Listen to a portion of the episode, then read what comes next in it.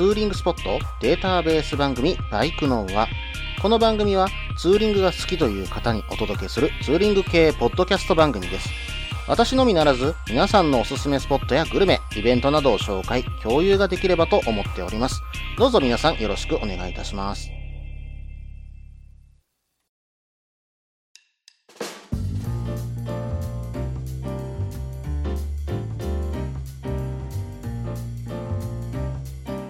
始まりました。バイクのは第102回ですね。お相手は忍者650に乗るタククロです。どうぞよろしくお願いいたします。ということでね、え11月も中旬に入りまして、もしかしたらこの放送11月後半になってくるのかな。えーそのぐらいになってきまして、だいぶね、寒い時期が続いておりますけども、皆さん体調など崩していないでしょうか。まあ、だんだんとね、寒い時期に入ってきて、うーん、まあ、ちょっとね、私も、まあ今日この収録をしているのが11月の9日なんですけども、まあ寒くてね、うん、まあ会社帰り、えーコートがないのをね、えー悔やんだ次第であります。まああとね、ちょっと私事で申し訳ないんですけども、声の方がね、ちょっとおかしいかもしれません。ちょっとね、今喉の方が調子悪くてですね、少しね、病院に通わせていただいているところなんですね。まああの、喋ることとかには全然、えー問題ないんですけども、ちょっと声質が変わったりとか、かすれたりするような声になってしまうかもしれませんが、ご了承くださいね。よろしくお願いいたします。まあ最近の近況というか最近のね、えーツーリングとしては、私もちょっとね、あまり時間が今取れてなくて、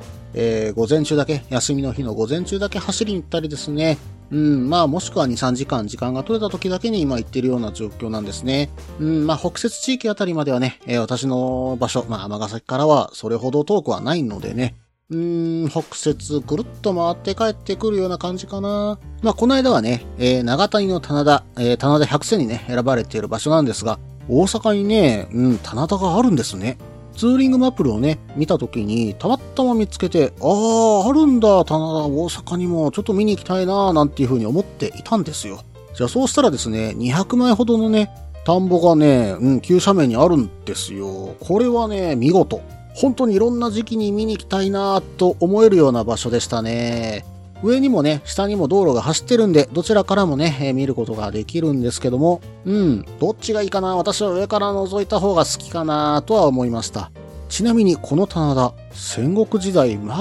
期以前からあったという歴史も、まああるそうなんで、まあそういうのもね、感じに行くのもいいんじゃないでしょうか。ちなみに大阪の棚田といえばもう一箇所は千早赤坂村の下赤田の棚田という風になっていますんでね、どちらも見物かと思います。はい、それではね、コーナーの方に行きましょう。ツーリングスポット紹介のコーナー。このコーナーは私、もしくは皆さんから投稿いただいたおすすめのスポット、穴場のスポット、自分しかいないけど自分が好きなスポットなどを紹介するコーナーです。今回はですね、宗川さんからメールをいただきました。いつもね、えー絡んでいただいてどうもありがとうございます。またね、ツイッター、まあもしくはリアルの方でもね、いろいろ絡んでください。よろしくお願いいたします。それではね、早速ですけども、読んでいきますね。タククロさん、いつも楽しく聞かせていただいています。巷ではコロナだ、だけど GoTo だと話題になっている昨今、私も今回 GoTo を目いっぱい使い、九州ツーリングにフェリーも入れて6泊7日行ってきましたので、それの自慢、もとい、ご報告をさせていただきます。日程から泊まったところなどの説明になるので、長いようならカットでお願いします。20日、大阪南港サンフラワー別府行きに乗船。事前に姉から知らされていたステイナビというサイトにより GoTo で使用できるクーポンを発行したことにより受付窓口で先払いしていた金額から割引返金され、これから長期旅行の身からしたらありがたかったです。船内も連休2日目ですが、そんな混んでおらず、自分が予約した10人相部屋も3人しかいませんでした。21日、7時半ば過ぎには下船し、別府にある堀田温泉にて朝風呂を浴び、その日に宿泊予定だったゲストハウス路地裏にバイクと荷物を置かせていただき、九州の友人と合流して車にて散策に出かけました。夜は宿泊場所の近所に個人の焼き鳥屋があり、鶏ユッケや鶏皮餃子をつまみに酒を飲み、徒歩2分内にある温泉に入り、コンビニで追加の酒なども買い、ゲストハウスで話して寝ました。このゲストハウスは別府駅近くで、駐輪場も屋根下で、バイク乗りにはありがたかったです。また、レンタサイクルなどもあり、気軽に市内探索ができるのでおすすめのスポットです。22日、知人と車とバイクで朝食に岡本屋という温泉の蒸気を使った卵やプリンを出す店へ温泉卵の卵かけご飯と温泉蒸しプリンなどを食べて前日ゲストハウスの雑誌で見つけた湯布院の豆柴カフェに行きました。このカフェはテレビ番組破風総本家に出てくる豆助のような唐草模様の布を巻いた豆柴十数匹と昭和のような家具の中で戯れるカフェで心癒されます。その後、有名な岩下コレクションを見て、知人とは別れて2日目の宿泊予定のリトルアジア熊本阿蘇に向かいました。このリトルアジアは、九州の小倉、阿蘇、鹿児島、沖縄に支部のあるゲストハウスで、自分が泊まった阿蘇でも愉快な住人や旅人がいてとても楽しくお話ができました。大人数で宿泊の際、事前に山名近くの養鶏場から買ってきていろりで振る舞うなどもしているみたいので、大人数で行く際は頼んでみたいと思いました。23日、この日は山間の天気も怪しいため、前から見に行きたかった再建中の熊本城へと足を運んでみました。熊本地震であちこちひどい被害に遭った熊本城ですが、崩落したのも見学できるように足場を組んでスロープを通して天守閣まで行けるようになっています。震災の凄さとそれに対する人間のたくましさが感じられていくことができてとても良かったです。ここの駐輪場を後にする際に地域の高齢者ボランティアの方に歴史に興味があるならと紹介されたのが霊岩堂雲岩禅寺でした。ここはかつて宮本武蔵が五輪の書を書くのにこもっていた洞窟があり、本当かどうかは定かではないですが、佐々木小次郎との決着の際に使用したとされる木刀も保管していると紹介されていきました。山奥にひっそりとお寺があり、岩肌の斜面には無数の地蔵さんがあり、厳かな雰囲気でした。その後、阿蘇に戻り、遅めの昼食をレストラン北山で赤牛丼をいただきました。平日にもかかわらず人も多く阿蘇の景色を見ながら食べるのは格別でした。この日の宿は山並ハイウェイを走り、長者原にあるトライアル温泉郷虎の湯にて2泊の予定で入りました。ここは昔合宿所をリノベーションしたのが全体的に綺麗で個人から団体さんまで宿泊でき、レストランや温泉、貸し切り風呂もありのんびりできるところでした。24日、この日はきつめの雨のため運よく前日から宿泊している虎の湯さんに一日中持ち込んでいたタブレットで映画などを見て引きこもり生活をしていました。25日、雨は止みましたが山並ハイウェイ阿蘇方面は雲に覆われていましたが、とりあえず目的地を串谷カフェにし、雲の中、車3台先分しか見えない中を走り抜けましたが、9時頃だと空いておらず、本日宿泊予定の場所も遠いので諦めて空を見て草千里の方へと向かいました。が、大正解。空も晴れ、放牧したばかりの馬や牛を大量に見ることができました。この日はバイク雑誌で見ていた山見茶屋さんで溶岩プレートの馬肉焼きを午前にいただき、近くの高森湧き水トンネル公園で涼み、白川水源を見て、そこから高千穂へも観光しました。そこから本日の宿、熊本県人吉市に近いたらきというところへ向かったのですが、今年の水害により通行止めや時間帯一通などがあり、予定より大回りになり電波の届かない山へ山へと追いやられていくことになりました。なんとか日が暮れる前には本日の宿、ブルートレインたらぎに到着しました。この宿はかつて夜行列車であったはやぶさを宿泊所にしたもので、かつての寝台車に泊まれ、宿泊者には近くの温泉の入浴券もくれるので、寝台列車に乗ったことがない地場には面白い体験となりました。26日、朝起きてから私は国道219号線を使い、宮崎へ抜け、延岡で初日に会った友人と合流し、昼食にご当地のチキン南蛮を食べて、下道で国道326号線を走り、たまたま地図で見かけたトトロのバス停ってところを見て、かっこバス停に手書きのキャラの看板が置いてありました。その後、道の駅でお土産なども買い、別府へと向かい、フェリーに乗る前に温泉に入り乗船して旅を終えました。今回、ゲストハウスを多用して、コインランドリーもあったので、着替えなどの荷物が少なく済み、身軽な旅となりました。コロナで仕事もなく大変な時期ですが、こうやって息抜きするのもいいのではないかなと思い、今回、タククロさんのバイクナを通じてお勧めさせていただきました。本当に長文乱文失礼いたしました。また何かあったらメールさせていただきます。ネガーさんメールの方本当にありがとうございました。私も何とか読み切りましたよ。はい。ということでね、宗川さんのメールの中身を詳しく見ていこうと思うんですが、その前に長くなってきましたので、前半これにて終了となります。続きは後半です。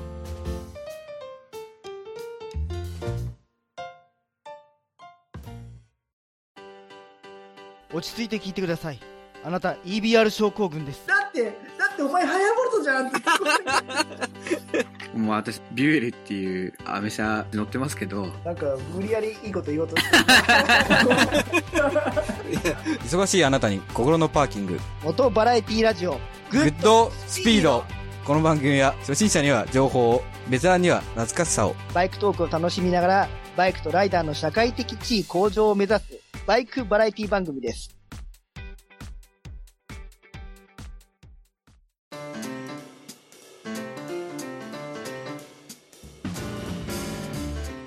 はい。それではね、後半です。後半はですね、宗川さんのメールを詳しく見ていこうと思います。残念ながら GoTo の方がね、見直しということで、今後どうなるかわからない状況になってしまったんですけども、まあそれでも九州に、まあ関西からね、えー、フェリーで行くとなると結構ね、お得に行けると思うんですよね。まあこの番組でもねえ、何回か紹介させていただいているサンフラワーとかね、阪急フェリーさんとかもね、あったりしますんでね。まあ、今回、宗川さんはサンフラワーを使って移動されたということでしたね。まあ、どこかでね、私もね、サンフラワー乗って九州に行きたいなーなんていうふうに思っているところではあるんですけどもね。うーん、まあ、もしかしたらお正月あたり、まあ、あ、そうだ、お正月とか、まあ、年末年始に、えー、向かって行った時に九州って阿蘇とか走れるんですかね。うん。まあ、阿蘇とかになってくると標高高くて凍結したりするんだったらちょっと危ないのかなとは思ったりするんですけども、そのあたりどうなのか、えー、わかる方いらっしゃったら教えてくださいね。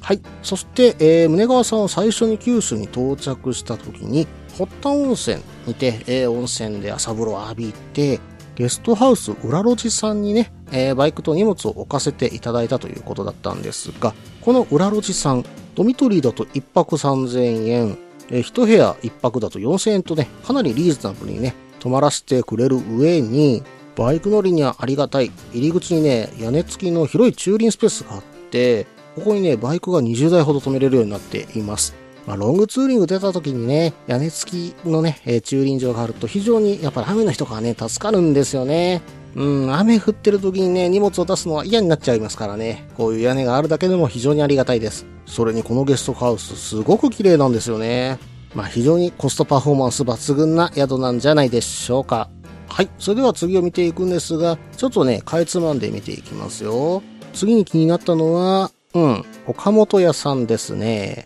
まあ、ここはね、有名なのは元祖地獄蒸しプリンですよね。まあ、そもそもこの地獄蒸しというのは、高温の温泉、これを地獄と、えー、呼んでいます。で、そこから噴出する蒸気の熱を利用して蒸す調理法ということで、江戸時代からね、盛んに用いられるようになってたんですね。素材の旨味がね、凝縮されて余分な油を落とすんで、美味しくてヘルシーな料理になるということなんです。昔はね、野菜がほとんどだったそうなんですけども、魚とかね、お肉もね、これでやったりする場合があるそうなんですよ。まあ、地獄虫ね、一度はぜひね、ご賞味いただけたらと思います。さて、えー、以前ね、バイクの輪でも紹介させていただいた、豆柴カフェもね、えー、書いてくれました。豆柴十数匹とね、戯れるなんて、これはね、うん、犬が好きな人にとってはたまらない空間になるんじゃないでしょうかね。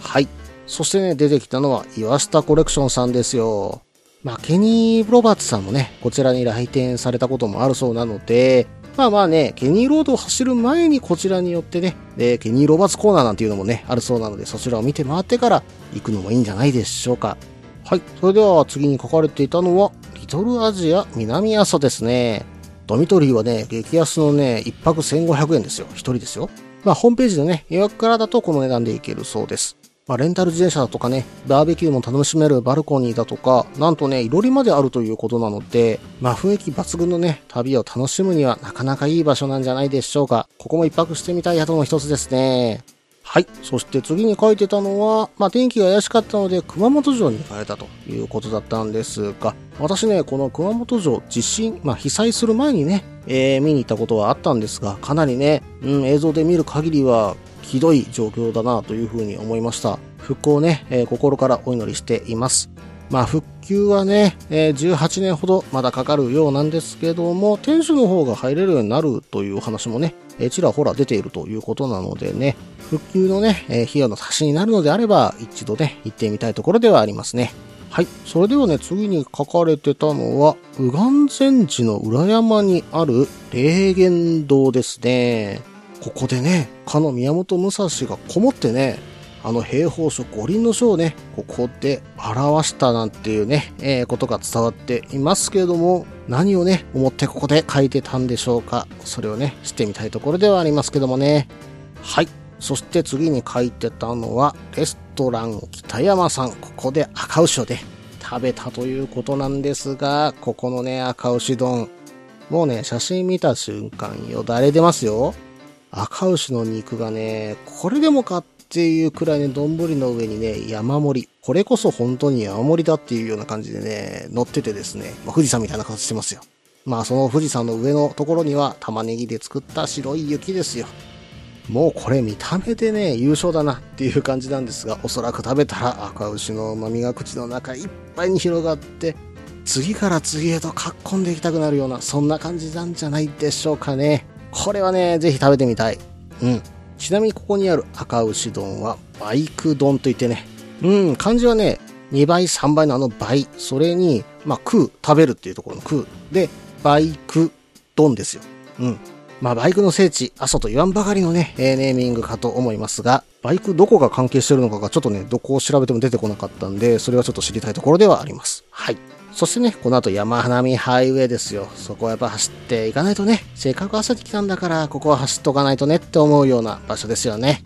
はい。そしてね、次に書かれてたのは、虎の湯さんなんですけど、ここ1泊1980円、トライアル会員価格という風になっているんですが、場所はね、阿蘇というフェインの間、山並フハイウェイ沿いという絶好のロケーションですよ。そこにね、1泊1980円からで泊まれるんですね。なんて低価格に泊まれちゃうんだなんていう風に思っちゃいます。温泉もね、天然かけ流し、えー炭酸水素塩泉ということでね、なかなか珍しい温泉も選出ということで、これも楽しみに行けるんじゃないでしょうかね。ここは一回泊まってみたい。うん。もともとね、合宿所をリノベーションしたという風に書かれてたんで、あ、そういう宿なんだっていう風にはちょっとね、えーびっくりしたところでもあります。でも見た目はかなり綺麗ですよ。そしてそしてね、串谷カフェ阿蘇。ここはね、やっぱり外せないところですよね。まあここでね、コーヒー一杯飲んで山並みハイウェイを眺めるのもありですよね。そして、えー、山見茶屋さんとかね、草千里とか。まあ今回はあとは高千穂までね、足を伸ばされてるんですね。そしてそして、えー宿泊した場所でもう一個気になったのが、ブルートレインたらぎさんね。えー本物のね、ブルートレインの中に泊まれる宿舎ということで、まあ、かつてのね、はやぶさの車両だそうです。かつてね、私もブルトレイン一回乗ったことあるんですよ。横浜からね、うん、急行銀河でね、大阪に一回行ったことがあるんです。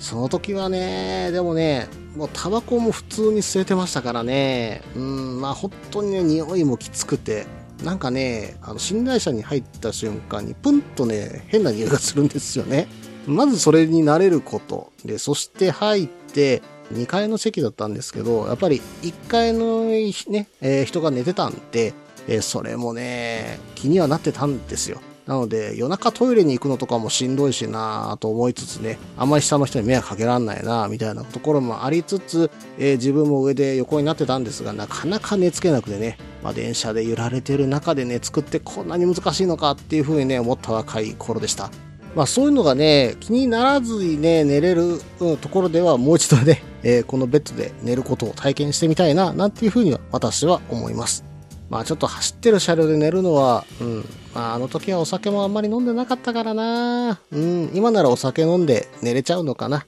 まあどこかでね、一度体験してみたいな、なんていうふうに思います。そして、えー最後に書かれてたんですけれども、えーゲストハウスを多用してコインランドリーがあったので、着替えと荷物が少なく済んだというのがね、書かれていたんですが、確かにそうですね、コインランドリーがね、宿の中にあると、まあ、こういう風にね、連泊、何泊も行くような旅になれば、非常に荷物がね、えー少なくて済むというのはね、バイクもね、軽くなるし、うん、走ってでもね、バイクがね、それほど荷物積んでないと気持ちよく走れるんでね、うん、旅先でコインランドリーを使うというのは非常に有効な手段だなっていうふうに思いました。さすがね、えー旅慣れされている宗川さんですね。えーいろいろとね、えー紹介していただきました。ありがとうございます。またメールの方お待ちしております。ということで、以上、ツーリングスポット紹介のコーナーでした。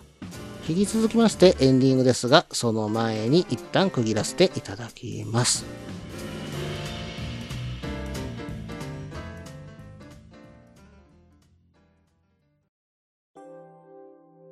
みんなでお話しできる行きつけのライダーズカフェ、ネットに作りませんか？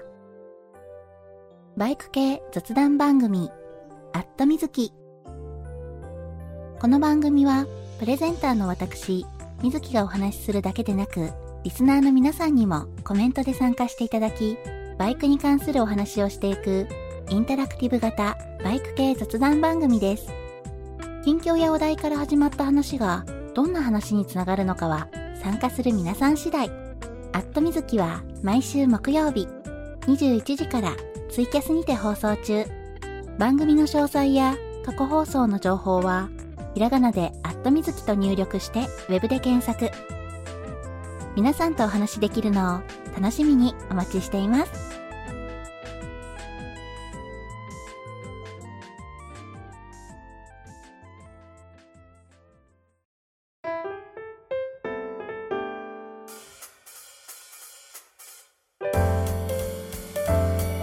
はい、それではね、エンディングです。皆さん、レベル1100見ました？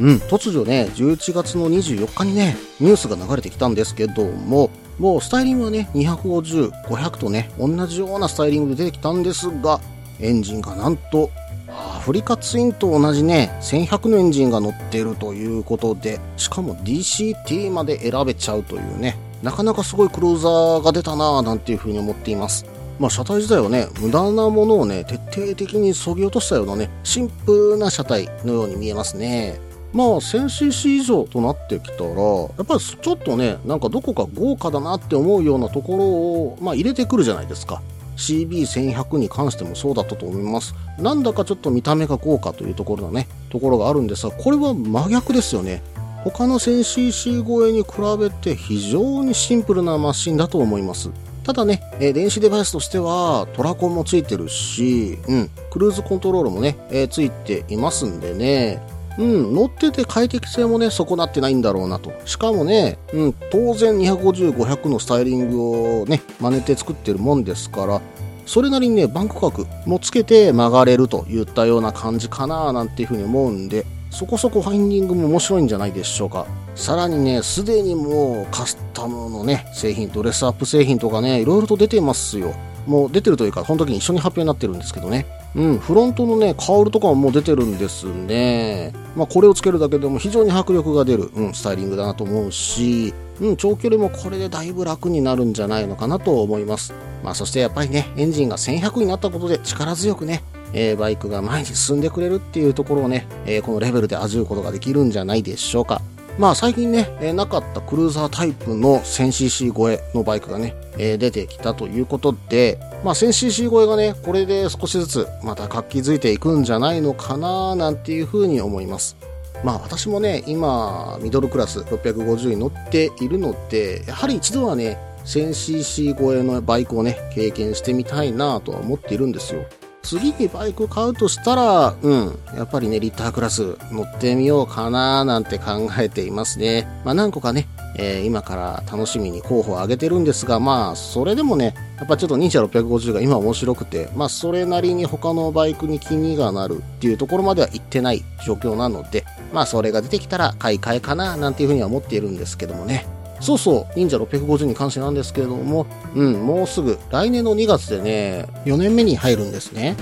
そこでですよ、うん、まあ車検がね、えーそろそろ近づいてきたんです。で、ふとね、考えたらですね、うん。なんと私、バイクでね、車検通したことないんですよ。よくよく考えるとね、中面の時、うん、そして大型免許取るまでは、250までしか乗ってないんですね。で、そしていきなり忍者650になって3年目を迎えてるわけなので、まあまあ新車で買ったんでね、えー3年目というところで車検が来たんで、うん、まあそういえばそうだななんていうふうに思い返しました。まあいろんなね、えー方にツイッターでね、アドバイスもいただいているんですけども、おそらくユーザー車検はちょっと私の方はやらないかなといったところです。まあ時間もちょっとあまりないのでね、お店に任せようかなというふうに思っているんですが、まあね、あの、何をするか、何をすべきなのか、何を整備すべきなのかっていうのはね、えー一つずつそのショップに教えていただいていますんで、うんまあ私もね、その内容を見て納得してるので、まあその、今お世話になっているね、えーパルス伊丹さんなんですけども、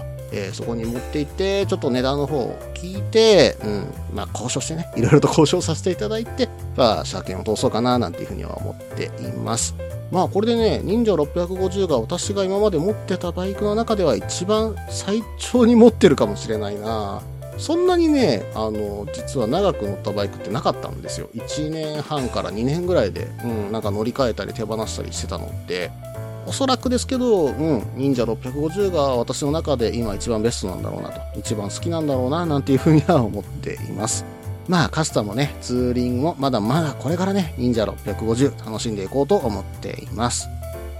この番組では皆さんからのメールを募集しています。ツーリングスポット紹介のコーナーではおすすめのスポット、穴場のスポット、自分しかいないけど自分が好きなスポット、自分じゃいけないけど良さそうなスポットを教えてください。また、イベント紹介のコーナー、ツーリングアイテムのコーナー、ツーリングトラブルのコーナー、温かいお便りも待っています。できる限りご紹介させていただきます。メールはブログの方にメールフォームを設置しています。もしくはツイッターで直接メッセージいただいても構いません。ツイッターはタククロで検索していただければ忍者の画像でわかるかと思います。ではお便りお待ちしておりますと同時に今回第102回ですね。バイクのはこれにて終了となります。iTunes レビュー、またね、えーお便りの方、どしどし募集してますので、どうぞよろしくお願いいたします。またね、えーバイカーズイントラストさんの方でステッカーの方は販売まだしてますんでね、えーぜひともよろしくお願いいたします。それではまた。